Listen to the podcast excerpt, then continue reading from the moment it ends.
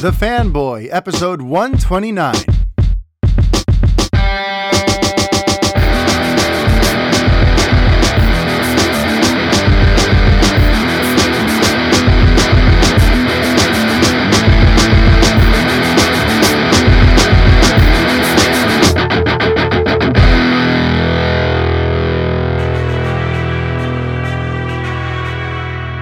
Hi, everybody. Mario Francisco Robles, MFR, here with you. And this is episode 129 of the Fanboy Podcast. How's everybody doing out there? All right. So, look, this is going to be all Snyder Cut all the time because this is what this week is about. And if you've been following my show, if you've been following my writing, if you've been following anything about my fandom, for the last, I don't know, several years now. I've been doing this now since 2013. You know that in some way, shape, or form, my entire cinematic life, my entire fandom life has been wrapped up in this Zack Snyder's Justice League in some way, shape, or form for years. Whether you, you know, consider Man of Steel and the fallout from that part of the story, or if you really just start the story from after the, the theatrical cut of Justice League came out in 2017 to the release the cam the release the Snyder Cut campaign. No matter where you want to start this this story is something that I've been tracking and having strong feelings about for many, many years. So now that the movie itself is out, it's time to talk about it. So let's let's dive right in. So the first thing that I'm going to do up here at the front of the show is I'm going to start off with non-spoiler thoughts, okay? Just some general non-spoiler impressions of Zack Snyder's Justice League. Then I'm bringing on a friend to talk about the movie. My friend Seth Travis from Man of Metropolis. We recently did a Twitter Spaces session together on the topic of why I love Superman. And uh, we hit it off real well. I think Seth is awesome people. I know he's a big Zack Snyder fan, and I wanted to have someone who has been championing that vision all these years. I wanted to have them on the show to share excitedly how they felt about it. Since I'm going to share my two cents from the vantage point of someone who has not been dying to see more of Snyder's vision.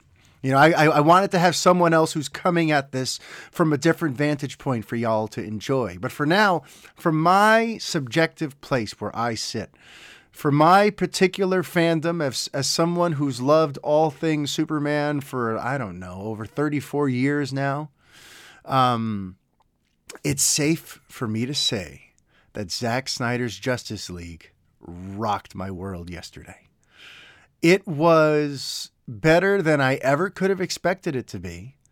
But not just that, it was the first time, and I'm going to get more into this later with Seth, but it was the first time that I saw a Snyder movie where I felt completely satisfied with all of his decisions and how he executed on them which and and for me that was clear right out of the gate. Within the first 15 20 minutes of this movie it was clear to me that this was a very sort of confident and self-assured filmmaker who knows exactly the story he wants to tell has perhaps listened to some constructive critiques over the years and was basically trying to make the ultimate DC movie using all of what he had filmed back in 2016, as well as a few minutes of what he shot uh, earlier this year or late last year. So, right off the bat i need to make that clear because one of the things i give i've always given snyder a hard time for is having great ideas great ambitions, stories and plot points that have wonderful potential with things to say about the world at large and all that sort of stuff. I always give him credit for his ideas, but his execution always leaves me wanting. Not this time. Not this time. Yesterday, from 9 a.m. to 1 p.m., I watched all four hours of Zack Snyder's Justice League in one straight sitting. I mean, I took like two minute breaks during a couple of the parts so I can go use the bathroom and, and uh, you know, uh, argue with Rick Shu from Batman on film a little bit. But aside from that, I did four straight hours of Zack Snyder's Justice League, something that I didn't think I was going to be ready, willing, or able to do. I really thought that was going to be a tall order. I, I can barely sit down to watch a two hour movie on the couch without, you know, moving on to something else because uh, it just is what it is. But this is what good buzz does, people. Good buzz takes people like me who were doubters and skeptics who said, eh, this is not really going to be for me, but maybe I'll check out some of it and give it a try. Good buzz gets people like me to go, well, hang on a second. What's all this about? What is all this chatter? I didn't expect all this. And when I say expect all this, I mean it. Like, I've seen so many people this week come out in favor of not just Zack Snyder's Justice League, but of the entire Snyderverse that it's so shocking to me. It's so like I I don't think anyone saw this coming. I swear. You ask not you ask 10 people about how this was going to go and 9 out of those 10 people were going to say, "Well, his fans will love it. Critics are going to treat it just like BVS. General audiences are probably going to treat it like BVS, but at least his fans will be happy." That was kind of like the general consensus. No one really expected this to be embraced, right? Because Zack Snyder has been somewhat of a lightning rod as a filmmaker for years now. And there really wasn't reason to think that this would be any different. And yet this time around when the when the embargoes started to get lifted, and social media impressions started to float their ways online, and actual critics started posting mini reviews on their Twitters and all that sort of stuff, something became very clear very quickly, which is this is not going to go the way you think it's going to. It became very clear to me right away like, wait a minute, people are really enjoying this film. And people with like big influences. Like I saw Eric Davis of Fandango talk about Zack Snyder's Justice League and how he wants to restore the Snyderverse.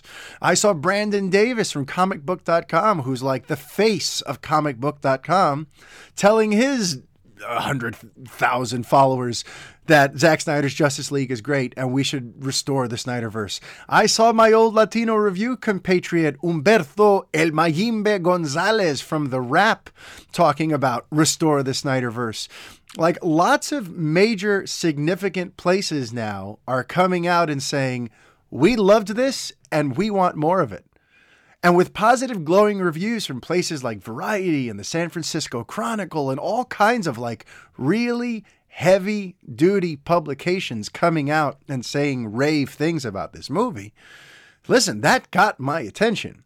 And by the time Wednesday came around, I was like, I think I'm going to need to block out like four straight hours and watch this tomorrow morning as soon as it comes out because this buzz I'm hearing is crazy. This might be the start of something new and different.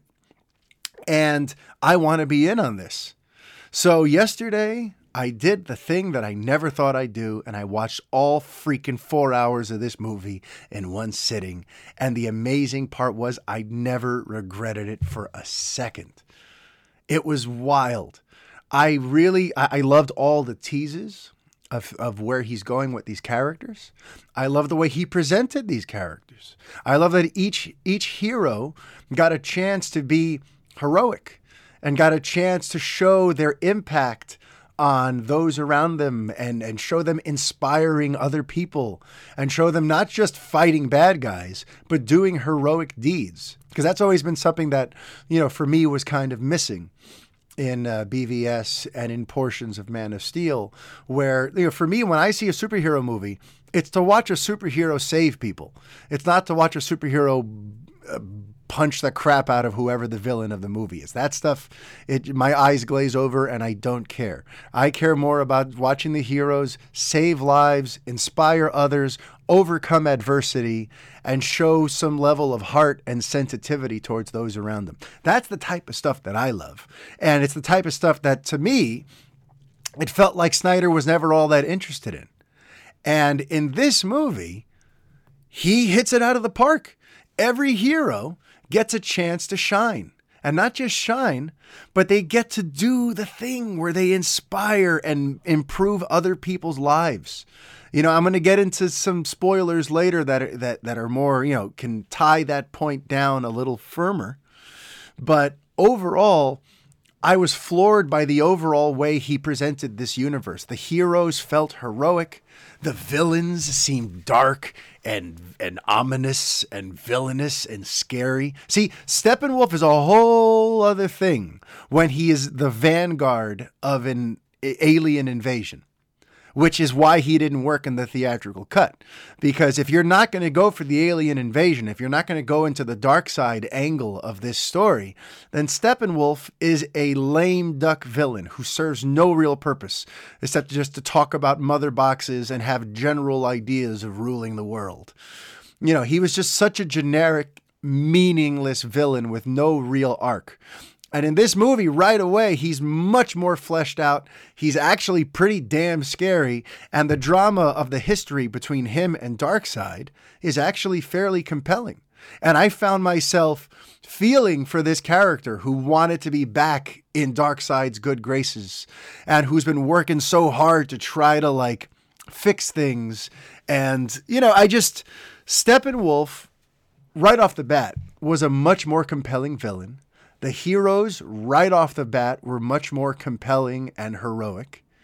And the score, let's not even get into the score just yet, but the score, Tom Holkenberg, aka Junkie XL, I mean, this guy killed it.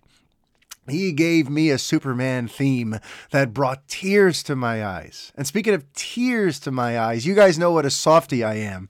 And sometimes I, I'll even judge a film based on its ability to engage me emotionally. You know, if a movie can get me to that emotional place, despite all the things I know about the movie, despite my mind knowing full well that this is all fake and this is all just a story on a script, if I can forget all that and feel the feels during your movie, then your movie is a pretty special thing. That's how I view it.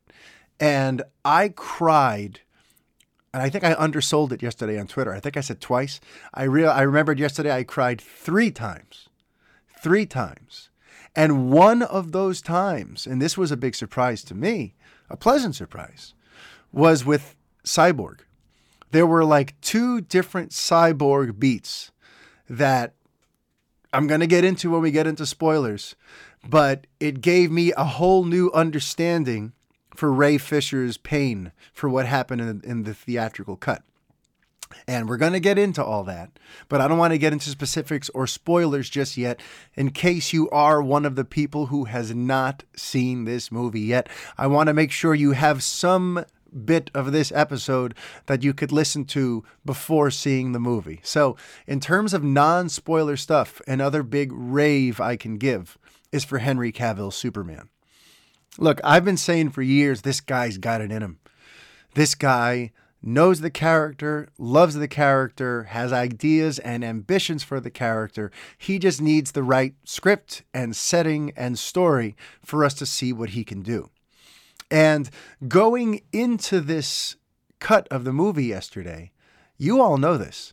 One of the big questions I've had is well, what exactly is so bad about the Superman in this movie that Warner Brothers was willing to give us Henry Cavill's blurry face with that mustache instead. You know, in that theatrical cut, they present a Superman who is written well and portrayed well, but looks like a complete catastrophe in the facial department and it's distracting and it became this huge distraction and burden and viral issue with the film itself. So they created a negative Superman situation and it made me feel like, well, that can only mean that the Superman stuff in Zack Snyder's Justice League is even worse you know, if they were willing to have the first shot of the theatrical cut be that blurry cell phone footage of his mouth looking weird, if they were willing to do that instead of just give us what Zack shot, that must mean that Zack shot some terrible stuff. So I went into this kind of like, all right, I got to see how he butchered Superman because there's no way to justify what they did otherwise. And what I discovered is that there's no way to justify what they did. There's no way. There's nothing that was shown about Henry Superman. There was nothing in that depiction that could not have led to sequels and that was not tried and true to Zack Snyder's promise to us. Because he promised us that in Justice League we were going to see the classic Superman. And you know what? He delivered. Because right after the battle against his fellow Justice League members, just like in the theatrical cut, he goes to the farm with Lois. From that point on, everything about Henry's portrayal of the character, everything about the way he's written and directed and shot, everything about that is spot on Superman. And and and it's the kind of Superman that even like people who felt like this is not my Superman, I feel like if they saw this Superman, they would say they, they would sing a very different tune. So it showed me that Snyder is actually capable of giving us the more classic, traditional Clark Kent. And that that is where he was heading with all this. He wasn't just saying that. That this Clark Kent who returned from the dead really does seem to be the Clark Kent a lot of us grew up on, except he's been through some stuff, so there's extra gravitas there you know? So for me, my only complaint about the Superman aspect of this film, my only complaint is with the damn black suit. And this goes back to last week, right? Because last week, uh, somebody asked me, you know, what do you think of the black suit? And, you know, I said at the time, that as long as it serves some kind of storyline purpose like it did in the comics, you know, he didn't just arbitrarily wear a black suit when he returned from death for the hell of it. In the comics, it was explained that that was a special, like, Kryptonian regeneration suit that was there to kind of help his body, you know, soak up the sun the right way and help him sort of rehabilitate back to the Superman that he, you know, he once was. So the black suit actually had some sort of technology to it. There was a reason for it existing aside from it just looking cool. But in this particular instance, it's almost framed more like Clark chose the black suit. Like when he's, oh, I don't want to, I don't want to go into the spoilers. that was almost there. That was almost there.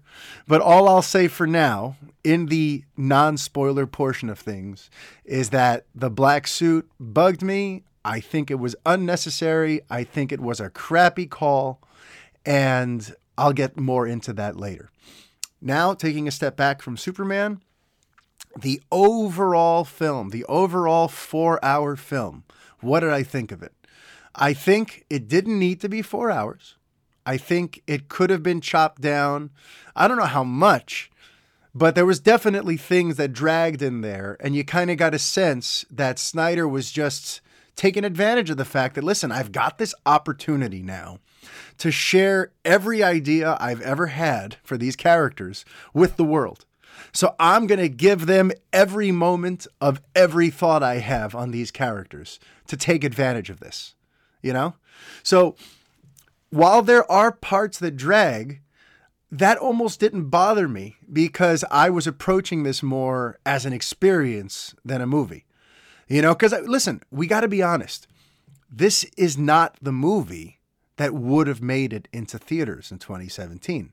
It just simply isn't any way you slice it, even if Warner Brothers had said, Zack, we love your ideas. We think you're heading in the right direction. We want you to tell this story. There's no way they would have okayed a four hour cut. And there's no way that some of the things he kind of snuck in there in the last year or so would have ended up in there in the original 2017 version of this film. So that's a, that's an important distinction that I think some people need to draw because a lot of the talk this week has also been, you know, how did Warner Brothers see this movie and then decide it sucked and, and decide to remake it? And, you know, listen, I, I agree that it's ridiculous. The overhaul in hindsight has been rendered ridiculous by the release of this film and how actually well it plays. But we can't forget that this movie would have been chopped down to about two and a half hours, maybe, you know, closer to two, because we know the studio really wanted a shorter movie. And even in a best case scenario, it's a three hour movie. Let's say They said, fine. Endgame showed us. Actually, this is before Endgame. That's why I'm saying in 2017 we wouldn't have gotten this. But, you know, let's say they they they want to give Zack a lot of wiggle room here because they had learned a lesson, let's say, from BVS and how the Ultimate Edition was better liked than the theatrical cut. So, in this hypothetical scenario, let's say Zack was able to convince them, hey, let me just make my, you know, m- tell my full story. They still would have capped it off at about three hours. So, we all need to remember that too. When we're talking about and we're raving about this movie and questioning how could the studio have been so stupid, you know, it's important to understand that we would have gotten a shortened, possibly mangled version of the story. Think about the relationship between the theatrical cut of BVS to the Ultimate Edition. And what was the big difference there? A half hour was chopped off. That half hour of scenes that Zack Snyder cut out of BVS, suddenly, yeah, just to get it to that two and a half hour runtime, made the movie play worse.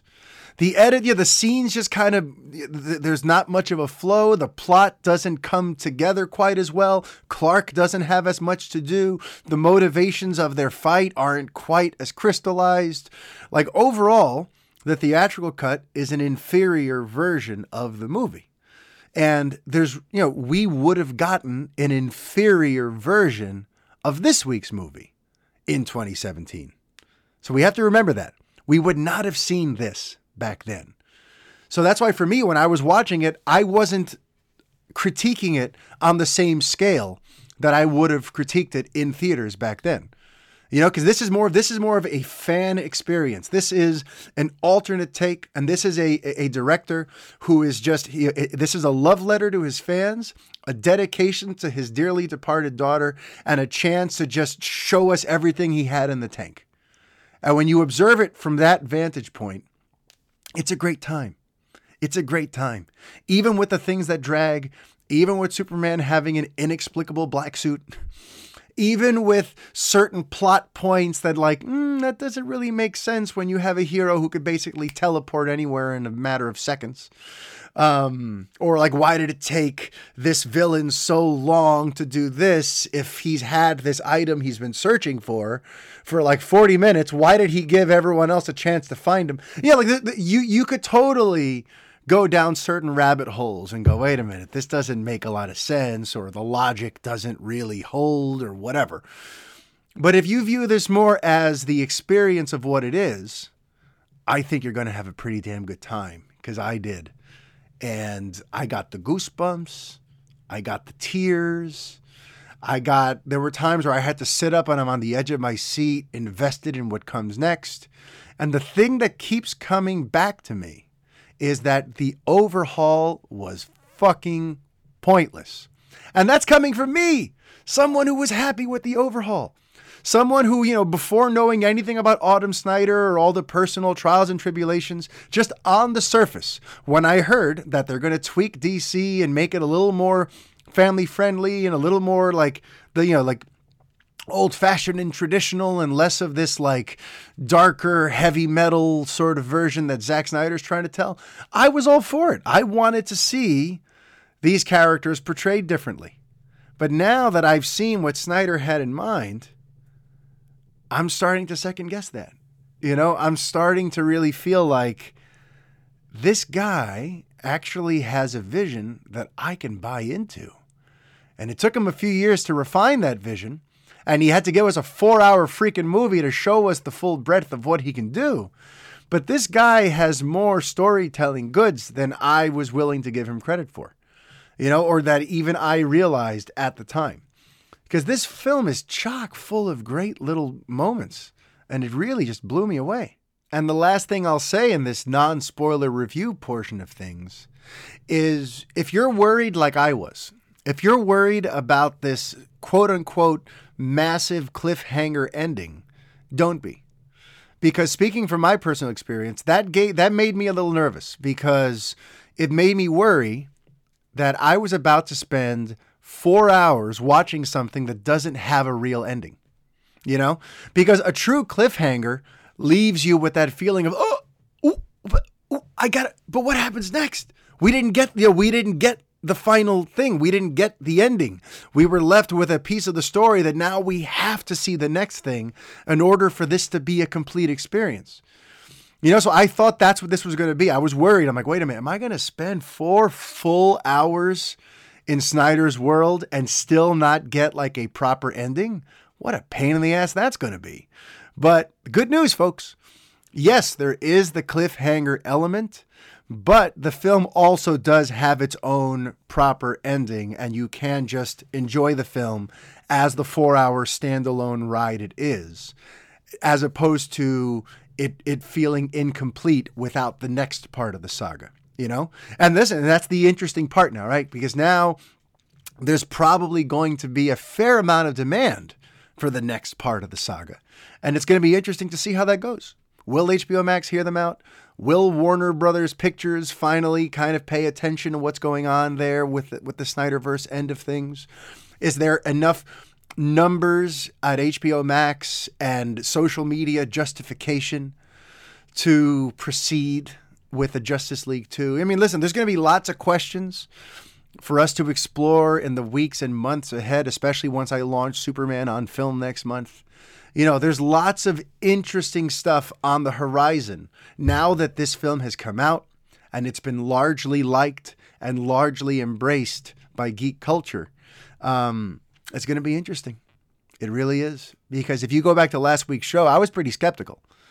You know, and all those reasons still hold true. And I'm going to bring them up again later when I talk to Seth, because I do feel like we need to have realistic expectations. Anyone thinking that they're going to greenlight a sequel in the first three days, like they did with Wonder Woman 84, you guys are in for a rude awakening.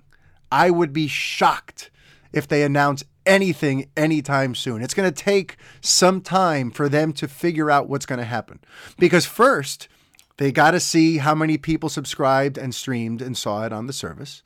Then they got to see how many people actually stuck around. Because, like I said, if if if a bunch of people signed up on March 17th and then canceled March 19th, they're not going to see a lot of stock in this audience, and they're not going to want to cater to this audience too much. But then the other thing that has to happen is if those first two things happen, if HBO Max is making tons of money and it's working out for them, if the buzz continues to be generally favor- favorable and there's people campaigning for the continuation of the Snyderverse, the third thing that has to happen now is Warner Max and Warner Media need to get on the same page because Warner Media is where the film department is, and that's where Toby Emmerich and Walter Hamada are kind of ruling the roost. And then there's Warner Max, where like Jason Kilar and Casey Bloys and other people are sort of running things. They're going to have to talk. If this actually becomes a success, which again, I don't know yet if it will, but based on the initial response to this movie, there's definitely reason to think that this could lead to more things. This could create a tidal wave of positive buzz and people clamoring and signing more petitions and creating new hashtags. The same stuff that got the Snyder Cut released to begin with could replay itself again for his overall Snyderverse. But this time around, the big thing will be getting all of the behind the scenes entities on the same page. And that is going to be the tough part in all this, you know, because it was one thing when HBO Max was just trying to green light a movie that was already in the can. But to now get them to green light a $250 million sequel to that movie, that's going to be, that is a very, very tall ask. So at least, at least it's a tall ask that has some merit now. You know, now that the movie is out and the buzz is is largely very good, um, listen, I, I I'm all ears. I am open to whatever comes, and you know me, I'm not about speaking in absolutes. I'm not going to say one way or the other that there's no way the Snyderverse is going to continue or that it absolutely will. All I can say is the movie being as good as it turned out has definitely created possibilities for us. But okay, So now I'm going to go ahead and bring on another big Superman fan who also happens to be a gigantic Zack Snyder fan who was basically doing backflips all week because he got to see it on Tuesday. And I've been hearing him rave about it. So I had to get my buddy from Man of Metropolis, Mr. Seth Travis, here on the show to share his jubilant response to the film. So here is my conversation with Seth. And afterward, we'll meet up again for some spoiler thoughts on Zack Snyder's Justice League. All right, so here I am with Mr. Seth Travis, the creative director of Man of Metropolis, and we're here to talk some Zack Snyder's Justice League. How you doing, Seth? I'm great. I'm excited. This is going to be great. I've seen the film three times. What? And you you're the first person outside of my friend in Chicago who I've discussed this with outside of Twitter. So um, I'm, I'm excited. Let's do it. So, so, so to be clear, you have spent 12 hours in the Snyderverse this week. How did that feel? That's funny. A friend of mine tweeted me last night. And he's like, "You watched that movie 12 hours straight," and I was like, "No, no, no, no, no. I got a press. I got a press um, link back on Monday. Okay. And unfortunately, with the server issues, I didn't get to see it until Tuesday Yeah, morning. that was just Started one seven- final extra wrinkle in the story. Yeah, totally, right? Um, started at 7:30 in the morning and got to watch it all the way through, and then watched it again the next day. And then, of course, I Yeah. wanted to get the HBO Max stream. Love yesterday on launch day. So yeah, I mean, 12 hours of Snyder cut. It, uh, Yeah. no regrets, no regrets, man. It's incredible. And, and this is interesting too because like you know you seem like someone who you've been waiting for this a very long time right you've been a fan of Zack Snyder's vision for a long time and you've been waiting to see what he had in mind so this must Yeah. have been extra rewarding for you Yeah, I mean, I had grown up like yourself, like loving Superman, and I know we had that cool Superman um, chat on Twitter the other day. Yes, we did. Like, I was too young to read comics when I first discovered Superman, so Yeah. Christopher Reeve Superman was like that first connection for me. But now, like as a full fledged adult, like I was 33 years old when Man of Steel came out, and Mhm. technically Superman Man of Steel was 33 in that film. Wow was- yeah Um, and so that for me was just such a you know hot connection. yeah Um, and then you know when Batman vs Superman came out, I mean I I'm not a big Rotten Tomatoes guy, and I Mhm. don't really read people like critics reviews Yeah. on movies until I see it. I try to get their opening night, and I was actually blown away by BVS. And so even you know, the theatrical cut huh you know I thought the theatrical cut was great, but when the ultimate cut came out, it was like ah. ah there we go yeah yeah yeah watched BVS Ultimate Cut more than Man of Steel. That's how much I like that film. But at any rate, you know, I definitely knew going into the Snyder Cut what Zack Snyder is capable of, Mhm. kind of when unharnessed. Um, and even through a pandemic and even through sort of the drama of the last four years of sort of all the behind the scenes stuff, it was just such a epic, powerful, emotional journey. Yeah. That's why for me too, like when, when I talk about seeing this movie, it's hard for me to discuss it as just a movie. Because to me, it's also just an overall experience. It, it, it's the climax to the last five years of, of the ins and outs of this movie getting made and all the crazy stories that went into it and all of you know the the, the hopes and prayers that, that Snyder had sort of put into this story that he wanted to tell that people wanted to see come to fruition. So for me, like, yeah, when I was sitting down watching it, I wasn't watching it from just the standard metric of how, how good of a movie is this. For me, it was like this was an overall experience. This was us getting to see the full breadth of his vision. And, you know, this is not necessarily the movie that would have come out in 2017, which is another interesting conversation because they would not have let it be four hours back then, right? So this is more of just like, this isn't even an attempt to be what that would have been in 2017. This is like showing his fans, here's all the things I had in mind for you that could have happened. You know, so when you view it more, more from that way and less as like, well, how is this as a start to finish movie? I feel like it's even better because the experience of it, the whole, all the little things that he did, like even sneaking in the uh, "You Are Not Alone" uh, suicide prevention billboard into the Flash scene. Like, there's so many things in there that are so sort of loving and personal that he probably would not have even done in the original cut in 2017. That's like, to me, it's like it's just again, you can't judge this based as a movie. You can judge this as the overall experience of finally getting to see this damn thing. Yeah, I mean, you know, I know like a lot of critics and, and folks on Twitter are talking a lot about how this is going to be such an incredible, you know, course to take. Mhm. you know, going back to the theatrical cut and then looking at the Snyder cut and comparing and contrasting sort of art direction and decision making, Yeah. time and VFX quality. I mean, it's going to be really incredible, um, an incredible opportunity for movie makers and creators to sort of um, dissect it, right? And Yes. Necessarily at that level, but I've seen a couple of um, comparisons on YouTube that came that, Yeah. that uploaded in the last 24 hours where they were showing like the Flash scene that Whedon did versus the Snyder cut scene that Mhm. Whedon when he met Bruce Wayne, um, or actually one that was really powerful powerful for me this morning was um, seeing a huge action moment at the beginning of the film with Wonder Woman that they just cut Yeah. from theatrical um, film. Which it's like, why would you cut that? It's you know, if you've read any comics, let alone a Wonder Woman comic, that scene was so Wonder Woman, you know, where Mhm.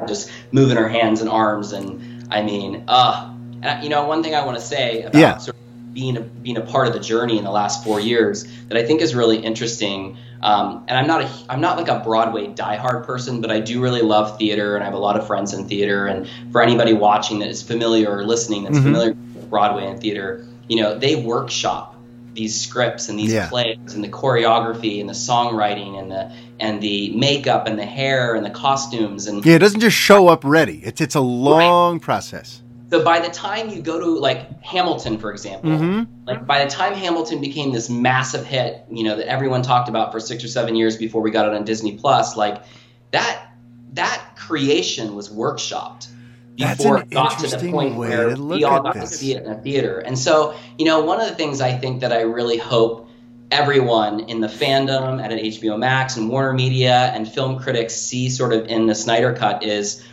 you know, drama and tragedy aside, which is very serious and very important and part of the context of this story forever. Mm-hmm. That I think Zack Snyder had an opportunity over the last four years to workshop certain ideas that maybe he wasn't given permission back mm-hmm. in 2016 2017. And then I just have to give the Jared Leto Joker scene the, the shout out it deserves because I have chills talking about it. Um, I don't want to say that that one very small short scene stole the whole movie, but Yeah. I, I do want to say that I think we could potentially get some things in the next, you know, five, ten years from DC and from Snyder and from Jared Leto that we might have never seen ever in our lives. I know that sounds really Mhm. dramatic. You know, wa- I've watched the scene three times now, and and uh, I mean, Jared Leto is a living legend as far as Mhm. I. He's Yeah. actor. So yeah, I just wanted to talk about the workshopping thought and idea because it's like yeah, there were certain moments in the film that were kind of proof of concept of Mhm. like going to get with Flash or Flashpoint, what we could get with more Henry Cavill as Superman, what we could get if we return to the original Warrior version of Wonder Woman. Yeah. And I hope that all of those seeds that that Zack was able to plant through the Snyder cut Yeah. um, I hope we water them, and I hope we give them sun, and I hope they grow, and I hope we get the Snyderverse. Yeah, I mean, and, and I guess because there's a few permutations of what could happen next. Know, there there could be a continuation of what's happening already, which is where Warner Brothers Pictures basically is kind of ignoring this project and moving on and pushing forward with their own views on what the DC filmverse should be, and they're going into the multiverse, and they're you know they're going to use that Flash movie to sort of reset some things, and you know. So that's you know that's like the current plan. Heading into this, they they they wanted to treat this like one and done, cul-de-sac. We've moved on, but enjoy this for what it was. Then there's the possibility of okay, now it's a big hit, so now we're going to allow that to continue exclusively as an HBO Max thing, while we on the big screen continue to push forward where we want to go. So that's like Plan B, where they can both safely coexist. But then I feel like there's also option C, where they could say, based on the success of just of Zack Snyder's Justice League, let's bring this back into the main continuity, where even the movies now are following up on what just you know what Zack Snyder planted there. So there's kind of like a few different ways this could go. I guess which which way would excite you the most? Like, would you if if all these Snyderverse continuations that could potentially come are on HBO Max, are you bummed about that? Because you wish they were in movies, or is that going to be good enough for you? You know, listen, I think anything Zack Snyder, you know, whether it's on YouTube, it's on HBO Max, um, you know, or in, in IMAX, Yeah.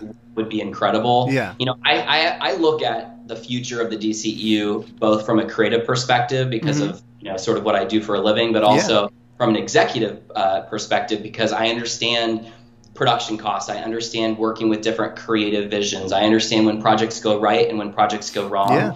And you know, I would ultimately say that, and I don't want to reference, you know, the creative visionary over at Marvel because I don't think it's fair to Zack because I think Zack is that good. Yeah. And so for people to say that he would be this version for the DCU, mm-hmm. I think is silly. So I won't go there. But what I will say is, you know, Zack has proven himself time and time again, even in the face of ridiculous odds with having a film taken away from him, having personal things in his life happen that are devastating, living in a pandemic. Yeah. Like you look at all of the hurdles that Zack has overcome to create what we've witnessed this week.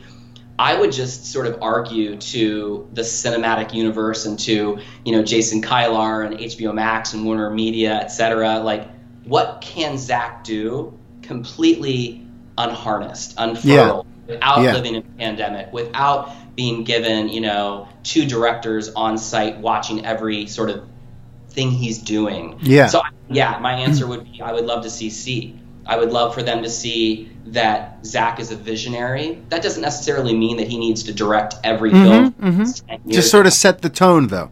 Come up Absolutely. with the overall master plan. And I, I think it would be silly at this point for how deep and far Marvel is and with their storytelling and their characters to try to be try to be them or try to do anything that they're doing. Let them do what they're doing. I just watched the first episode of Falcon and Winter Soldier, and I thought there were some really strong moments in that. Mm-hmm. Um, I didn't love WandaVision, but I do think as you got towards the end of that series, I thought it was really interesting, and every week I wanted more. Yeah. Obviously, like Infinity War and Endgame were incredible, and it was awesome to see all of these characters unite. But yeah. I think what, again, you sort of see it from critics and Zack himself, but I think what separates you know DC Comics characters from Marvel is I think especially what Zack has done is Zack has looked at them as like these mythic historical yeah. legends. You know, when you watch Wonder Woman walk into that tomb, yeah, see all of that artwork as if it was almost like Egyptian ancient artwork mm-hmm. storytelling. It's like let's double and triple down on that because. Yeah. I mean, ah, I mean, just even sort of the Vikings feeling that you get mm-hmm. from the Age of Heroes shot. So yeah, I mean, like, take all my money. I will watch these movies until I'm in the grave. I, I, I, I, I believe that Zack Snyder proved himself over and over again in the Snyder Cut, and I, I, pray and hope, you know, when they greenlit Wonder Woman three the day after '84. Yeah, yeah, yeah. Hoping, I'm hoping for something today. I'm hoping we get like a VanityFair.com article or a Hollywood Reporter announcement, like I'm hoping. Yeah, see, I, I have a feeling that that's it's going to go a little differently this time because like because I, I one of the reasons that they were able to do that last time like with Wonder Woman 84 they were able to do that because Warner Brothers already wants to be in the Wonder Woman business, right? And and they already and Warner Brothers the film division paid for that movie and you know they, they're invested in completing that trilogy and they know that people are interested in Patty Jenkins and all that and Gal Gadot's Wonder Woman.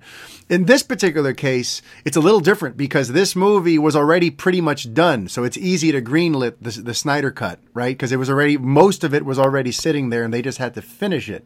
But now to ask HBO Max to like, can you spend like 200, 250 million dollars on, on on a sequel?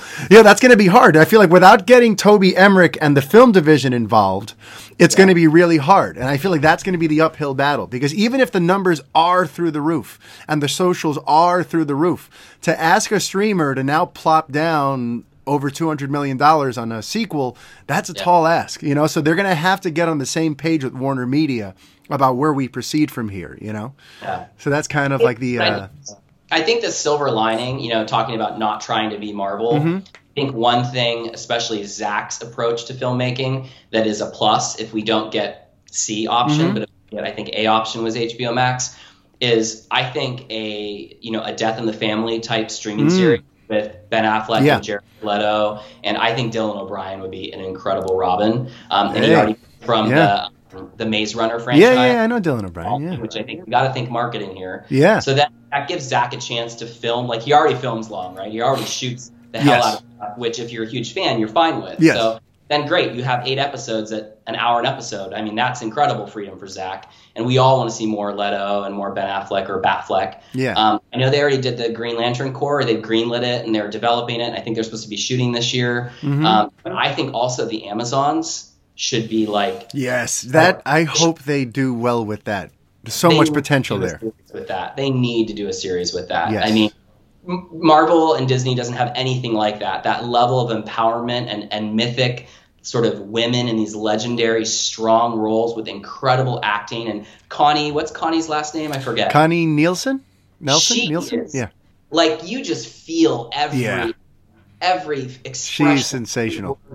Yeah, so it's like throw as much money at her as you can, Yeah. lock her contract, do a series. So yeah, I think in that respect, I think doing those couple of series could could really benefit um, or could really work for HBO Max. And God, I hope worst case scenario, and it's not even bad because it's like as long as we get to see these stories told, Yeah, um, if we get a JL two and a JL three and HBO Max, fine by me. yeah. My hope, my hope for the project, really, like, or, or moving forward, like if they do decide we're gonna, you know, invest some more in the Snyderverse, I hope that their messaging and their marketing is clearer. Because I feel like one of the things that, that gave Snyder's film a sort of uphill battle a few years back was that there was like a misconception as to what these films were even trying to be.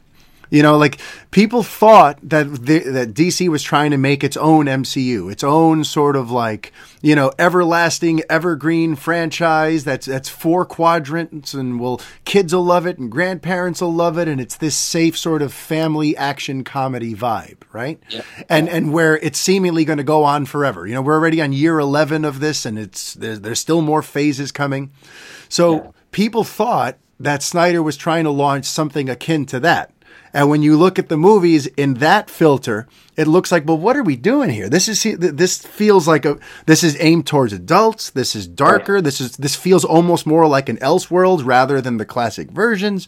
But I feel like if somehow audience knew it, I don't know how they could have done it, but if they could have marketed these movies more like this is a limited run. These are we have a select. You know, Zack Snyder is going to do this arc of films, and you know it's, it has a beginning, middle, and end, and that's it. People might have gone into it with more of an open mind. If people realize, oh, okay, so this isn't really meant to be like the the the standard bearer of all these characters and this franchise that we have to follow for the next twenty years. This is like a five chapter story that we're going to watch, and then when it's over, we'll go back to like regularly scheduled programming. You know what I mean? Like they should have found a way to convey that. I think though, you know, I I really believe this, um, and I, you know, listen, I don't, I've never worked with Zack Snyder, Yeah. but you know, I think, especially this last year, it's like I feel like I've watched and read everything that comes out of his world, um, you know, and of course years before. But I think Zack Snyder is an artist. He's not a content strategist. I think Kevin Feige is probably more of a content strategist. I think Zack is smart, right? Because Zack surrounds himself with the best writers, the best VFX teams. And so I think he's able, I'm just sort of thinking if I'm an artist painting one portrait or one landscape, I'm not thinking about the next 20 landscapes and portraits Yeah. I'm on. I'm thinking about like, what color pink do I want the flower to be in this field? Yes. And I honestly think that that is how laser focused um, Zack is on the piece he's working on right now. Mhm. I think maybe one of the things that has benefited, you know, Marvel and sort of their longevity or their runway, if you will, is I think that they've been more focused on how many fl- pink flowers are going to be in the next 20 paintings. Yeah, yeah, yeah. They're thinking very macro and that example, but but I, I truthfully believe that because BVS for me, like, it just blew my mind every minute. I think you know it's weird to say this, and I think you're the first person I'm saying it. I'm saying it on video now too, so I'm going to be like held to it. But for me, BVS I think is perfect.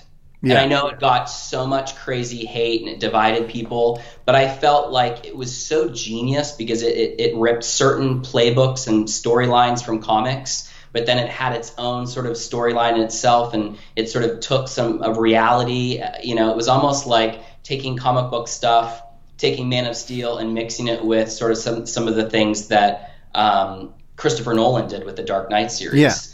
Um, and so I don't know. I mean, obviously I'm a Snyder fan. Yes, yes. Uh, but for me, e- even as as a not Snyder fan, what I could say as a compliment and and kind of working in tandem with what you said about BVS.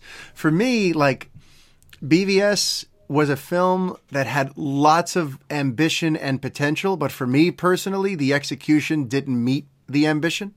Mm. Um, and even there's parts for me in Man of Steel where that rings true. But in Zack Snyder's Justice League was the first time I felt like the execution is meeting the ambition and then some where like I could see what he's going for and he's also hitting it out of the park at the same yeah. time. A lot of times, like my issue with Snyder is like I see what he's going for, but the way he's trying to get there is kind of um, you're losing me. You know what I mean? Like the, the, either there was a, a better or more efficient way to do this or whatever, you know.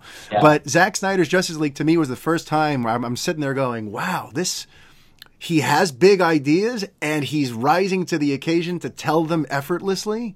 Yep. And it's like now it's like that's why for me, I would love to see a continuation of the Snyderverse with the Zack Snyder we have today. Because sure. I do feel like the workshopping process has perhaps has perhaps you know made him a better filmmaker has made him has helped him to try to convey his ideas so that's really cool and with that in mind I'm right there with you that if they want to bring him back on as a pseudo architect, I mean, I would say I'm more plan B though. I would like that if he was the architect specifically of the like HBO Max DC stuff.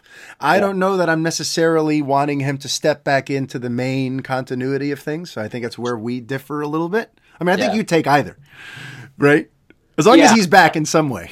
I mean, so okay, I don't know what year it is. It might have been 2004, 2008, yeah. something. But like, there is a Jeep TV ad that Zack yeah. Snyder shot. I don't know if they're playing frisbee. Do you know? Have no, you seen that? I don't ad? know that one. I got to look so it up. They're like, base, I don't know if they're I don't know if they're in like the Red Rocks or they're in the Grand Canyon. There's somewhere where there are like four or five people in Jeep Cherokees and Jeep Wranglers and they're playing frisbee and like one of them drops the frisbee like down in the canyon. Yeah. And one guy goes like, "I'll get it," and they have to jump in their Jeep and like drive. Oh, down. Oh, okay. Yeah, it actually does sound familiar. Yeah. I guess the point is like you know what I think Zack is just you know an incredible talent and a visionary and finds a way even in a creative 30 second ad to connect with you. So you know it, for me, I think like whether he's going to connect with me on HBO Max or in an IMAX theater, like you know I'm ready for it. I'm there for it. And you know I will say this. I think there are some lessons that Zack has learned in the last four years, right? Yeah. You know, whether it's, you know, whether I think there was an interview that ran in the New York Times on Sunday, um, and the journalist who interviewed him has actually said some really kind of negative, very subjective mm. things on here in years past. So it was yeah. very interesting that he scored that interview.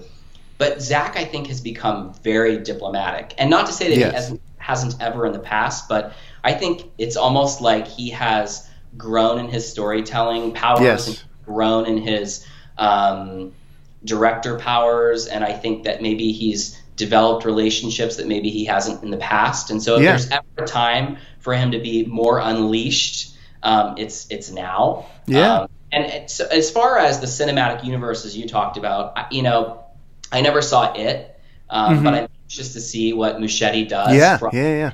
Background, you know, he's he's uh, Latino. You, the castings he's doing is embracing yeah. The um, I think Wonder, the first Wonder Woman that Patty Jenkins directed, that was you know co-produced um, by Zack Snyder, I thought was as close to Black Panther as the DCEU has gotten in terms of connecting sort of with a global audience where everyone yeah. just fell in love with the character and fell in love with, the world mm-hmm. of So I think in that respect, like absolutely, I think we we hope and I hope that Warner Brothers and the DCU find other creative, talented directors to help tell these stories. I'm really anxious for a Green Lantern. Um, I hope, you know, as you saw, I'm sure you saw on Twitter, um, Ryan Reynolds live yeah. his watch party. Um, I went to Green Lantern on opening day. I'm a huge fan of Ryan Reynolds. Obviously, there were a ton of problems with that yep. movie. But, you know, I, am such a hopeless romantic. Yeah. this guy. So it's like Zack Snyder got his justice with the Snyder Cut and I would love to see um, I would love to see a Green Lantern film. I don't know who would direct it. I, I can't think of a director yeah. off the top of my head, but I would love to see Ryan Reynolds maybe in the first 15 minutes of the movie give up his ring and pass it on to a mm. or something. Yeah, yeah, uh, yeah. I, I could talk for hours about all the things I would love to see. Of course, of course. I, I actually, let me ask you specifically: of all the different things that were teased in the Snyder Cut, is there like what's the thing that you're most like? Oh, I want to see where that goes. You know, like what what's the thing that you want to see most urgently?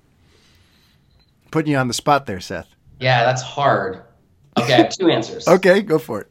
Um, you know, so you know, outside of the Man of Steel bubble, right? Mm-hmm. Like if nobody had an opinion of how Man of Steel and Superman was portrayed in that movie and in BVS.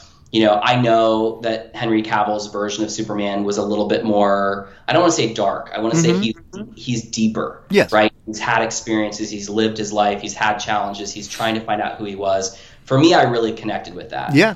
But I've also sort of seen a lot of people out there that have wanted a more like, you know, happy, more hopeful version of Superman. Yeah. And the scene with spoiler alert, the scene with Clark Kent in the field with Lois, where he has the white butterfly on his fingers. hmm That was such a symbol for rebirth for me. Yes. And I Yes. think that is such an opportunity for everyone involved with casting Henry Cavill, with writing Man of Steel, with writing BVS and, and Justice League, Zack's Justice League. Like, that is such an incredible opportunity to, to do their own version of a reboot with Yeah. Henry Cavill as Superman. hmm He, you know, we saw him open up his jacket Yes. in a black suit, right? So it's like you could start Man of Steel 2, or they could call it Last Son of Krypton. You could call Or it Man of Tomorrow.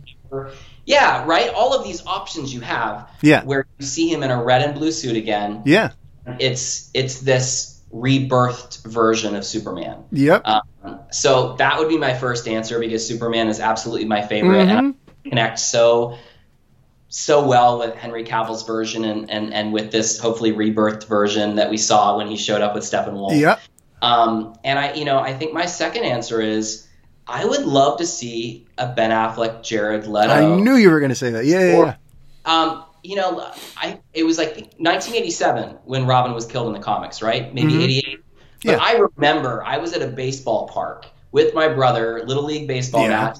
All the kids were passing that comic back and forth, Because and I it's remember crazy. just being like, "They killed Robin," you know, and seeing the images. And I think you know, I loved you know I loved Michael Keaton's Batman, and I you know I know that they got campier and campier, and they Yeah. recast Bruce Wayne and recast um, Batman.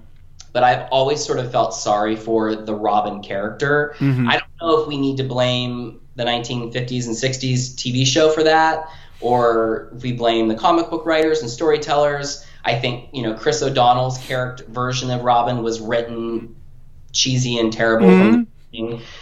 If anybody could redeem Robin, it is Zack Snyder because he, I Yeah. think he's like he's like you know I don't know if say death metal, but he is like taking DC Comics characters Yeah. and putting it through like a rock and roll lens. Yeah. Well, to me, I, I liken it to like punk rock. You know, it's like punk rock is the anti-establishment. It's Yeah. just the thumb your nose, and this is who we are. I feel Yeah. like Zack Snyder's making punk rock DC movies. So it's funny for you to mention it, you know, that way. So I mean, listen, if I if I was at DC Comics and you know or Warner Brothers, whoever is truly in charge of like the IP of Yeah. these characters, and we were like, we need to fix this character, who can do it? Yeah. Nobody else. Nobody else could redeem and fix and evolve the Robin character better than Zack Snyder in a movie. Look at that. How's that for a ringing endorsement? But also, how shocking is it that the guy who is the creative director for Man of Metropolis, his first thing was, I want to see more Superman. I knew you were going to guess that. Who could have said that? And shockingly, I'm on the same page. Who'd have thought the two guys who were just on Twitter spaces last week under the, you know, I love Superman discussion Yeah. would both be champing at the bit to see more Henry Cavill Superman? Because I'm with you. I'm with you that we can go some really special places with Henry. And I even feel that like from the farm on, he's the, he is like the classic Superman that, that most people claim they were begging to see more of, myself included. He felt recognizable and three dimensional. And there was something about him that was like, Oh, I want to see more stories with this guy. So that's why to me too, it makes it bittersweet because it's like, I hope this gets picked up. I hope this gets picked up because Cavill's Superman in this was left in a great position to go to some really exciting places, you know. And even if, even if you don't want to go to the whole nightmare thing and have him go evil and all that stuff, because I feel like that was one of the studio's big concerns. Mm. Even if you don't want to go there, right? You can still sort of augment the path that these movies were going to take. We don't necessarily have to, and this is where it gets controversial, right? Because this is going yeah. against Snyder's original idea, but bear with me, Seth.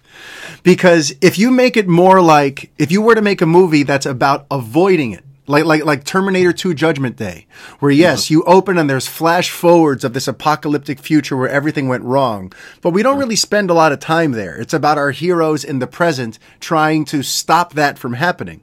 If you do a movie like that, that's basically all about trying to prevent the lowest death and whatever, so we avoid Judgment Day. I think you could have a Superman story that where he doesn't end up the evil dark Superman that people were, you know, kind of like, I don't want to see that. You know what I mean? No, so I feel oh. like there's a way to tell this story still. And that's why it boggles the mind that they brought in Joss Whedon and changed everything. Because there's nothing that Snyder presented here that could not have been followed up on in a yeah. later sequel. You know, I, oh. I, mean, honestly, even like what, what, you brought up Wonder Woman, what Patty Jenkins did with Wonder Woman, where she took the seeds he planted and still made this awesome movie out of it and did her own unique things. James yeah. Wan took seeds that Zack Snyder planned, you know, planted, and then yeah. again, he added his own thing and made this awesome billion dollar Aquaman movie. So I feel like, why couldn't Superman have gotten that treatment? You know, with this cut, like, why, you know, it, it, it oh, it drives me nuts and that it's been in it anyway, right? Yeah. Because we knew, like, we knew that this film was about Batman building an alliance, mm-hmm. building this Justice League. Yeah. We knew that there was going to be sort of that crescendo to bringing Superman back. Like we all knew. Like it's different in 2017. None of us knew. Like none of us yeah. knew what was going to happen until we saw the theatrical cut. But yeah, yeah, I think you know to your point about Man of Steel and Superman and Henry Cavill coming back you know, I think the thing too about exploring like evil Superman versus this hopeful Superman mm-hmm. is that's an incredible opportunity from like a marketing and testing strategy standpoint. Mm-hmm. It, it, can green light uh, whether you want to call it a Man of Steel 2 or like you said, Man of Tomorrow. Yeah. Give us that hopeful Superman end to end. Yeah, and see how people right? react. We need to see evil Superman in that, right? Give it, yeah. give give us that end to end. Yes. Green light J, JL two and three, and let Zack tell that story but as we just saw in a four hour movie, like we might get evil Superman for 10 whole minutes in a four hour sequel. Yeah. Yeah. So Very true. To me, that's interesting. That's exciting. That's different. That um, breaks monotony. Um, it's shocking. It's surprising. Like, isn't that what we want in a massive movie? Mm-hmm. Um, to feel those emotions and not, yeah. you know, I think let's talk about Superman Returns really quickly. that was a film that was really leaning on nostalgia. Mm-hmm. That was a film that was really leaning on paying homage. That was a film that did everything that like a lot of people online say they want or say Superman is, and it didn't work. It wasn't terrible. I'm not yeah. gonna trash it, but for me, if I had to compare Man of Steel versus Superman Returns, you know, whether you like Man of Steel or you don't, whether you like Superman Returns or you don't, you have to give Man of Steel credit for being fresh for being unexpected, for um, giving you a Superman you've never seen before, um, whether you liked it or not. Yeah, right? yeah, yeah. For me, it's it's about. Um, I think it's about doing something special and different rather than mm-hmm. just eating something. Because even yeah. with Wonder Woman, right? Like I think we both have common ground here. We both yes. love Gadot. Yeah. We both love Wonder Woman. I think what was so awesome, if you connect the original Wonder Woman film by Patty Jenkins and then you come to Snyder Cut Wonder Woman, those are the same Wonder Woman. Yes. Those, that we love both versions. Mm-hmm. You can agree. I think both you and I and both viewers around the world want to see that again. And I mm-hmm. think there were really cute moments and sweet moments in '84, but I think we all want to see a badass Wonder Woman. Yeah, I agree. I agree. It, it'd be funny if that just becomes what this all becomes about. This entire conversation was we all want a badass Wonder Woman, and that's how it all winds up. No, but listen, I, y- you're bringing up a lot of great points, and listen, what's so cool about this week, about this movie coming out, is that now it feels like there are all these possibilities again. Yeah. You know, and honestly, for me, and that's a lot for me to be excited about these possibilities because I, you know, I was sort of fine with moving on before I, you know, before I knew more and before I experienced more and went through these last four years with everyone. But I was kind of happy to kind of like, all right, listen, I wasn't in love with Snyder's version of things. Let's give this new direction a shot. But this new direction has been very kind of hit or miss. You know, Wonder Woman 84, like you said, was, it was okay, but it was a weird, there were some weird creative decisions there. And in, and Birds of Prey, I wasn't in love with, but it it was there. It was fine. Right. But like it, to me, it feels like the movies since they ditched Snyder have kind of lost any kind of identity or or personality or feel. And yeah, it's it's it's interesting now to feel like no, where he is today, I want to see more of what he has in mind. Yes. And now like- we're here in the multiverse where it can all happen and we can have our cakes and eat it too. And Yep. what an amazing time to be a Superman fan, right, Seth? Absolutely. And Mario, I just have to say one last thing Yeah. on my end is I truly believe now, following the release of the Snyder Cut, we are living in the age of heroes. and I think that's something that we all need to really focus on, Yeah. no matter what your preference or character or Mhm. storyline that you take out of this film, is the opportunity that this has created for all of us as fans, for future creatives, for artists, for actors, is it should all be seen as positive that right now we're living in the age of heroes. I love that, Seth. How can people find you over on the Twitter if they want to hear more wonderful, inspirational quotes like those? Yeah, it's at Seth Travis on Twitter, and if you love fashion like I do, at Man of Metropolis on Instagram. I love it. Seth, I'm going to have to have you on again soon. This was way too much fun, man. But This was thank so you. Yeah. Yep, it was great having Seth to talk about all that.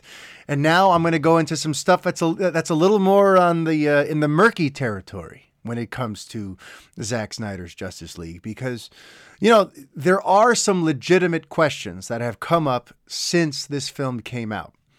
Since this film came out, a lot of people are wondering what was it about this direction that they found so abhorrent that they were willing to do the insane things they did to overhaul that movie. And look, it's very hard to justify it because just based on the creative, as I as I mentioned to Seth, you really could have continued from here. You could have just gone on from this point. You could have released the Snyder Cut possibly as a two-parter if you wanted, or chop it down to some lower, you know, again, that, that makes me anxious because I know that when they chopped down BVS, it became a far inferior film to the Ultimate Edition, which still isn't my app, my cup of tea, mind you. But I know that his longer cuts are always better than his shorter cuts. And with that in mind, with this Justice League that we got, it's very clear that if they would have just hired more directors like Jenkins and Wan and other people to just come and take Zack's ideas and now go to the next level with them, they could have. There wasn't anything about the path that Snyder put them on that was unavoidable. Because look, even if okay, even if you want to say we don't want to do the Darkseid thing, you know, Marvel's doing Thanos, we don't want to do Darkseid just yet. We really want to do Legion of Doom, right? Which is we know what they ended up wanting to do. That even even before Whedon came on, that Jon Berg and Geoff Johns were kind of pushing the the compromised version of Justice League towards a confrontation with the Legion of Doom as opposed to Darkseid. This sort of stuff has been documented already. And with that in mind, even if they didn't want to go there, Snyder gives them leeway to not go there. In this movie, he creates an opportunity to not do Darkseid yet. Because now that we're in the spoiler zone, remember at the end, Darkseid's plot is foiled. And we just hear him talking about getting his legions together and coming back at some point to complete the mission. But that could take a million movies. Who knows when that could be? That doesn't have to happen in the next movie. You know, for all we know, Darkseid now is out there amassing his legions because he knows the Earth has its Justice League. And if we're going to go and try to invade these people, this planet, you know, we're going to have to be ready to put up with an unbelievable heroic force protecting Earth. But again, you don't have to go there right away. Nobody's saying that the next movie has to be Darkseid. So if you want to do Justice League 2 about Legion of Doom and Justice League 3 about trying to prevent the Lois's death that sends Superman into his insanity and creates the nightmare timeline. And then you get to like a fourth or fifth Justice League movie where now Darkseid finally arrives and all things go to hell you could do that. You know, there's very little about this movie that could not been followed up on. You know, it, it's it's very strange that they went the way they did, completely neutering every everything about a larger, grander picture that Snyder was trying to tell, when the stuff that he was planting could have been handled by other filmmakers. And you already did it.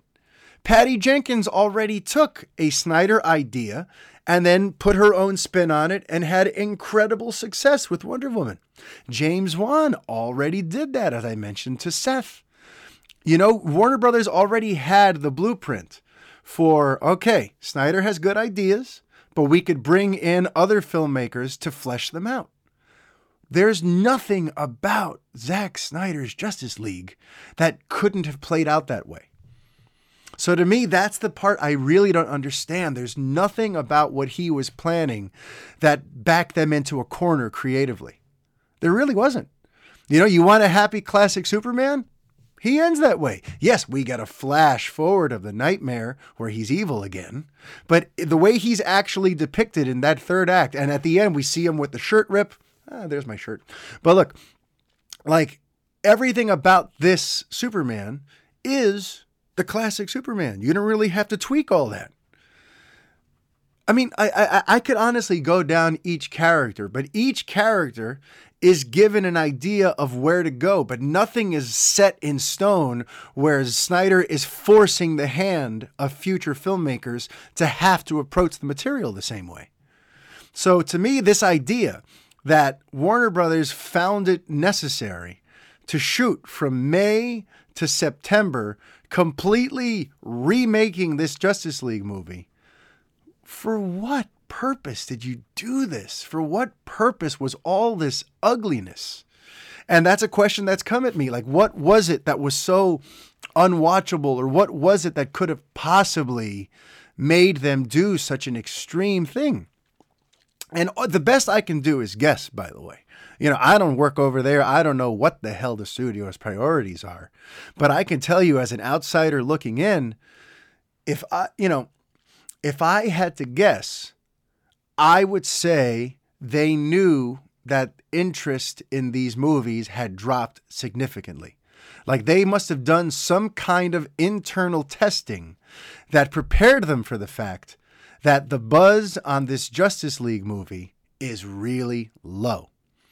Because listen, and I discussed this last week, by the time Joss Whedon's version of Justice League arrived in theaters, people had, you know, general audiences had already decided they didn't care about a Justice League movie.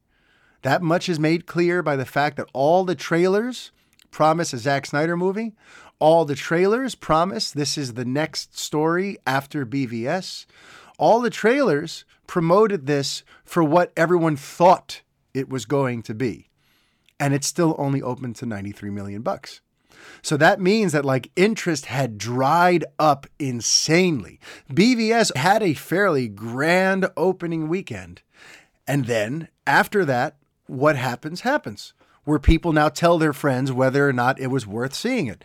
And that's why there's a huge drop off in weekend two because for whatever reason, general audiences saw that theatrical cut of BVS and they were left with a crappy taste in their mouths, right? And that didn't happen with Justice League. People didn't even sample Justice League. Nobody showed up on opening weekend. So I wonder if that's it. I wonder if somehow they knew Maybe they were doing internal market research, they were doing test screenings, they were polling people who saw BVS and Man of Steel and asked them, "Are you interested in a Justice League?" And I'm I can only assume that they were doing these kinds of tests and polls and surveys, and the results were that holy crap, this Justice League movie is going to bomb. So we need to do whatever we can to do a dramatic 180 on BVS. It's either and and listen, and this is me trying to give them the benefit of the doubt. This is me trying to apply logic to what is a lot of times a very illogical thing. You know, the filmmaking process, the way Hollywood kind of handles its movies, there's a lot there's not a lot of logic in place a lot of times. Things are constantly sort of shifting and changing and moving, and sometimes you're at the whim of just what one person in a suit wants to do. So, I'm trying to apply logic to an illogical industry. But if there is any bit of logic to any of what they did to Justice League, it has to be because they knew, they saw already, the writing was on the wall that BVS had soured audiences on even wanting to see a Justice League movie. So that's what made them go, we need to do whatever we can to change this and be a complete opposite of BVS. Because if that's not it, if there wasn't internal testing, if they didn't foresee that low opening weekend, and it's really just because somebody creatively thought things should be differently, yikes. Like, what unbelievably short sighted and ridiculous decision making that was to have to fly all the stars back in and spend all this money on extensive reshoots without delaying the film and the clock is ticking, you're going to create this insane scenario over a movie that could have been salvaged. Now that we've seen it, we know that Zack's ideas could have been salvaged and could have been turned into something bigger and better after the fact. So I'm telling you, it's either they knew already that the market was poisoned on Zack Snyder's DC movies, or somebody's just a real idiot over there and had a bad idea and they got bad information when they did their online research and they pushed forward on an overhaul that was completely unnecessary. And the whole thing is really just so ridiculous when you realize that these wounds that DC was trying so desperately to heal from were self inflicted. You know, that everything that they did with Justice League here seemed to be an attempt to make up for 2016. Because BVS came out and Suicide Squad came out, and they both got less than 30% on Rotten Tomatoes. And it really sort of painted this picture of DC's films are sort of lost and they're no good. And while Marvel is having all of this success, DC is just sort of spinning its wheels, putting out all of this overly edgy junk. Like, like that that was sort of the perception that was created in 2016, right? But what happened in 2016? What were those two movies that created these this negative buzz? It was BVS, where they chopped a half hour off it and made an inferior cut of the movie. And it was Suicide Squad, which they took away from David Ayer and made gra- grand sweeping changes to as well. So both of the movies that had them, you know, wounded coming into 2017 were wounds that they themselves gashed into their own sides. Like, at least let the people see what it was that you greenlit let them see the movies that you asked Zack Snyder and David Ayer to produce. Ask, let audiences see those before you make these sweeping changes.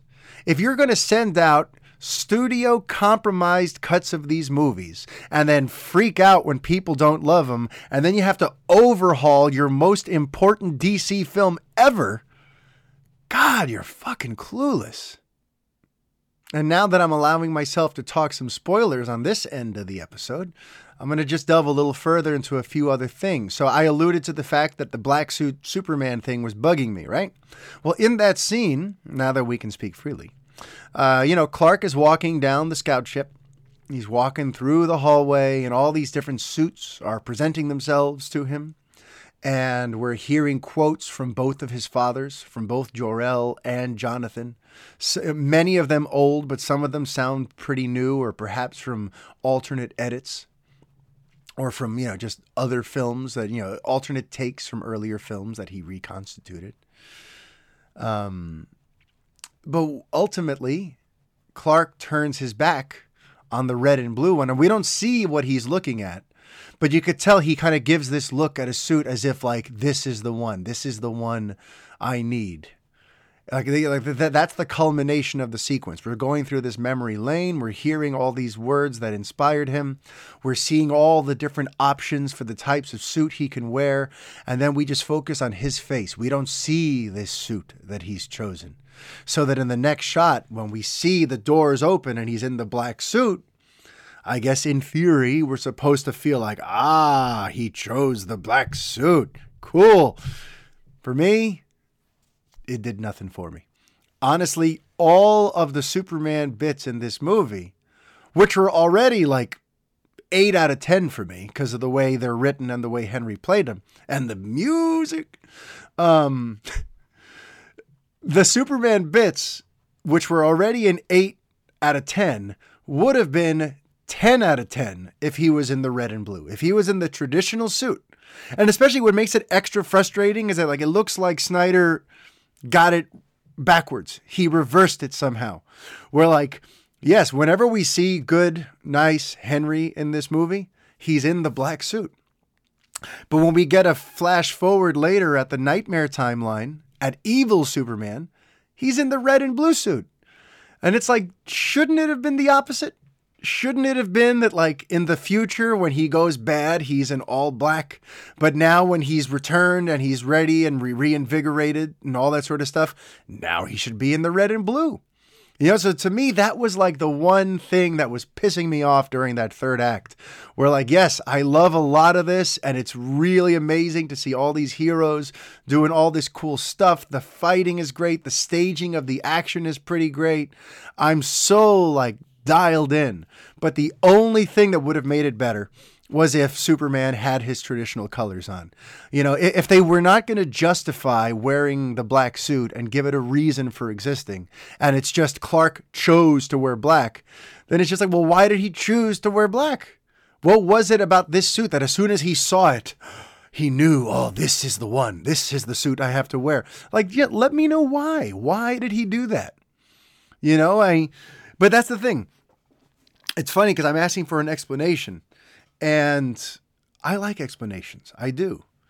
But more than anything, I like just knowing that the filmmaker thought of these things. More than anything, that's why I like when certain things are explained or addressed in a movie, because it lets me know, oh, okay, so this storyteller is aware of that and he's addressing it, but that's just not the story he wants to tell. Okay, good. At, le- at least they know about that thing. You know what I mean? So for me, whenever it comes to that, whenever it comes to a director explaining something or addressing an issue in a film, that's more so what it's about. I just want to know that this storyteller I'm entrusting my imagination to has considered some of these things. And that was a positive for me in this because throughout this movie, Snyder showed a great deal of care went into all of these decisions. And it almost it gave me like this theory. It gave me this theory. We're like, okay, we know this guy likes to shoot long movies, right? That's his thing. There's always director's cuts. He always ha- you know, has more ideas, right? And then he uh, inevitably has to chop them down to get them shorter. Something makes me wonder if when Snyder is cutting his films down, the first thing he thinks need to go are explanations. You know, are things that sort of justify some of the decisions he's making. He'd rather just get to the decision and the audience can take it or leave it. You know, because in this movie, almost everything that as I'm watching it, I'm going, mm, that was a little weird. But then he would find a way to bring it up in the dialogue later, and suddenly it fell. Out. Oh no! So that that thing that I was a little eh on has been justified. he did think about that and he did consider how the audience might go, oh, where did that come from? Like Snyder showed several times that he was willing to like address or explain certain concerns. And that's something that he doesn't typically do. In BVS, there was very little of that. In Man of Steel, there was very little of that. And in this movie, it felt like he actually left in all those connective moments that allow you to fully understand a character's um, rationalization or reason for doing what they did. He left them in this time because, again, this is the four hour and two minute cut. So he feels like I can actually include that, which is usually a luxury. I'm going to include it this time. And as he moves forward, if he does get a chance to do more of these movies or more, you know, DC superhero movies in general, I hope he he realizes the importance of that.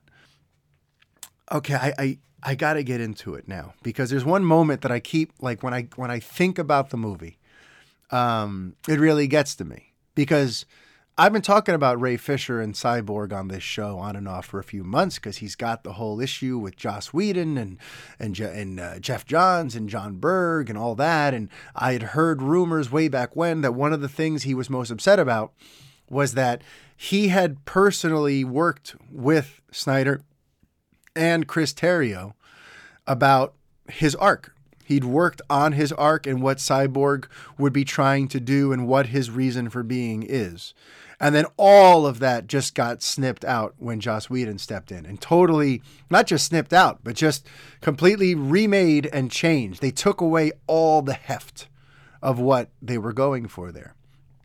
And I bring this up because uh, Cyborg in this film does something that really speaks to me and I know really speaks to Ray Fisher because Fisher and I have similar political ideologies. We both wanted the same person uh, to eventually become the nominee last year and eventually become president. Uh, it, it, didn't happen, but it's a it, it's a candidate who understands the injustice of poverty and of people who work hard still struggling to make ends meet it was a politician whose ideology was much more about what can I do for others and how can I help uh, even the playing field so that everyone has a chance to succeed, especially if they're doing the work, if they're being good people and working and trying their hardest. No one should be struggling or in misery in this great country of ours because, well, I'm not going to get into the politics right now. But I know that Fisher feels that way. And when I saw the cyborg backstory and how he singled in on that waitress who was struggling and had like hardly any money left in the bank and he you know he he looked into her life story and did what he could to help her and he gave her that extra like million dollars in her bank account and the way she reacted to that like that brought tears to my eyes because it also felt like a, a really cool sort of comment on capitalism in general. How when he's in that alternate sort of cyborg cyborg world that he enters, he sees that human beings have been distilled down to just floating social security numbers and bank accounts. It's just money and your social security, and that is your whole value, and that is what your whole life is about. Just trying to add to your stack of money until you eventually die. And to me, like watching that sequence where everyone has been distilled down to little floating piles of money attached to account numbers, it felt like this is the type of stuff that Fisher was really hoping to get at. You know, since Fisher has my similar political leanings, you know, this is probably the stuff that hurt the most for him that got cut because he really wanted his cyborg to be a champion for the little guy and to use his abilities to help those in need. You know, I just, it, it gave me extra compassion for his heartbreak at how things went there with, with Cyborg's overall uh, representation. And we also got to talk about Wonder Woman because, yeah, I referenced that earlier in the episode. There's this moment there after the bank scene Which, by the way, I got to admit, all of my speculating was wrong about that. I don't know if anyone remembers, but I, I even said it in the uh, commentary for the theatrical Justice League. I said, I don't think Wonder Woman succeeds in the Snyder Cut because in the trailers, we see all the windows on that same level where she is. Uh, we see all those windows explode out onto the street. So I was always of the mind that this must mean that Diana fails in this, and it's all part of the the the, the grander story they're telling about how you know Diana and Bruce and everyone are all sort of overwhelmed ever since Superman died, and that's why they have to come together, and that's why they have to get him back from the dead because they're they're struggling without him. That was always kind of my theory. It was nice to be proved wrong. You know, it, the explosion still happens up in the sky. And then the explosion out onto the street is Wonder Woman killing the terrorist.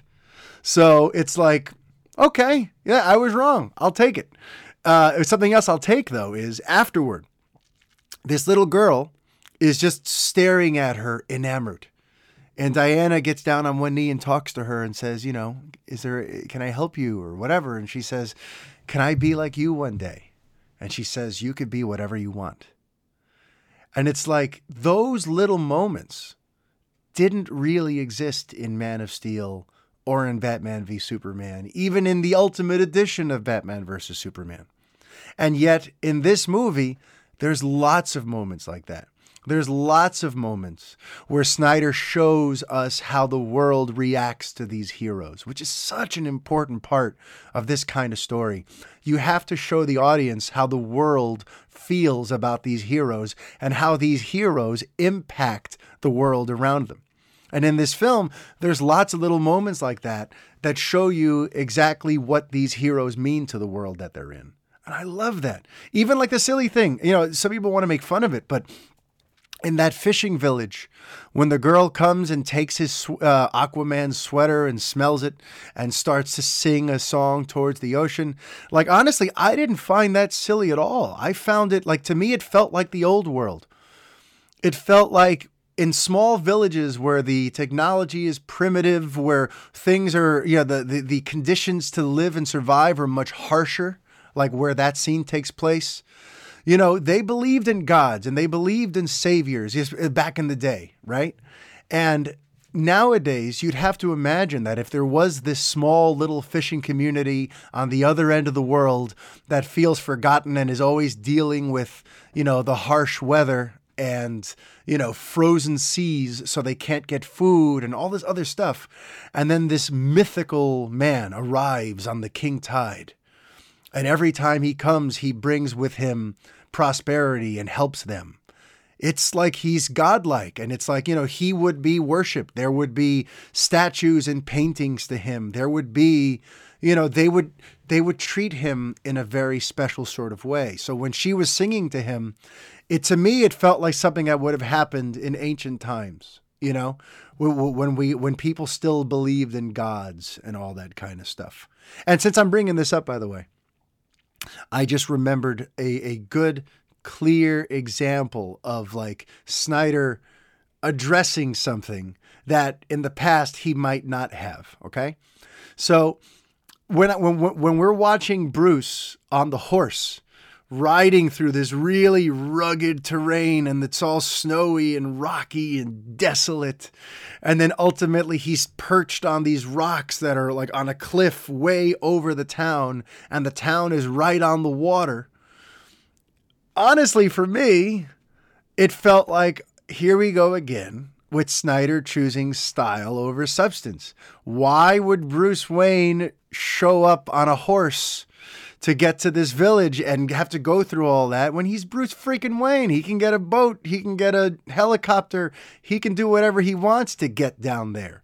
It's totally impractical for him to be riding a horse. And here we go once again. Zack Snyder just wants to show something cool. So he probably thought, oh man, it would be badass. You have Bruce on a horse riding on the mountains. Oh, it's going to look so cool when he looks down at the village. You know, so I kind of started feeling that sense of, ah, oh, here we go with the style over substance, where he just thinks it looks cool, even though it doesn't make any sense. And yet, he shut me up.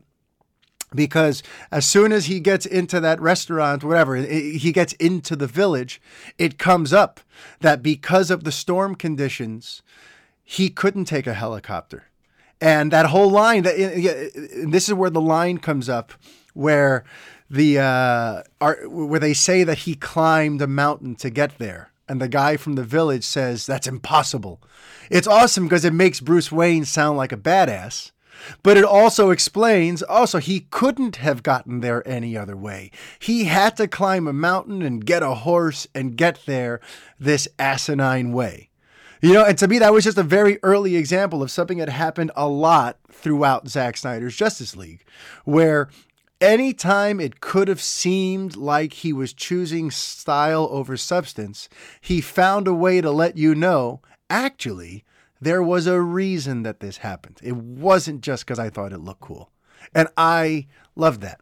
I loved that. And once again, if he can keep those two elements in his future films, I think he's going to have a lot more success. The two elements of showing us how the world around these heroes reacts to them and how they inspire the world around them, and actually giving the audience, throwing the audience a bone once in a while to kind of let them know that like things are happening a certain way for a certain reason. Uh, I think honestly, his, his films would be far less divisive because this movie, if this is what he's capable of, I got to tell you right now, I'm ready to restore the Snyderverse. I'm ready to see more of what these characters were were intended to do even if it means going in new directions, but using the, the Zack Snyder's Justice League as canon, as the jumping off point.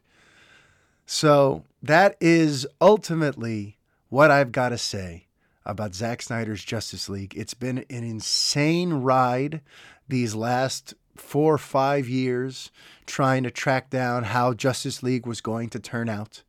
And now we've finally seen what the original filmmaker had in mind. And man, oh man, Warner Brothers looks ridiculous. I want to see more Snyderverse projects take place over in HBO Max, or I want to see new filmmakers continue to expand on that in on the big screen. Either way, I am so grateful that Zack Snyder's Justice League came back because it gave me a chance to hear that Man of Steel theme one last time, too. I got to mention that before I wrap up. Junkie XL, Tom Holkenberg, go to Spotify and listen to Superman Rising Part 2 slash Immovable.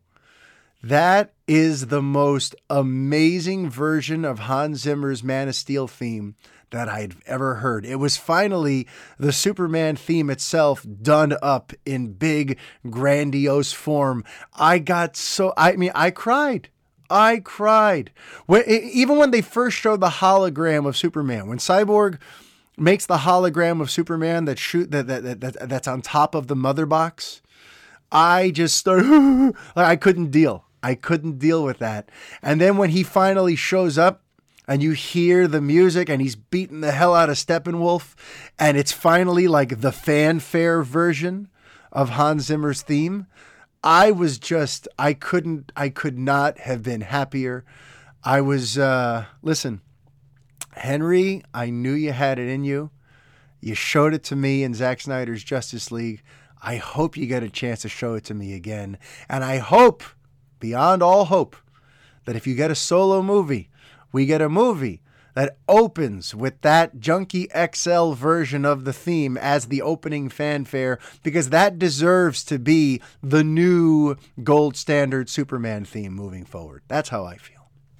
So, everyone, I hope you enjoyed this long form look at Zack Snyder's Justice League. I hope you enjoyed my conversation with Seth Travis, as well as the non-spoiler and spoiler portions of the uh, of my review on the film, as well as the way I addressed the way this overhaul really did not need to happen at all. Plus, the only way I think they could have been justified. So hopefully you enjoyed all that. And uh, until next week, life is chaos. Be kind. Adiós.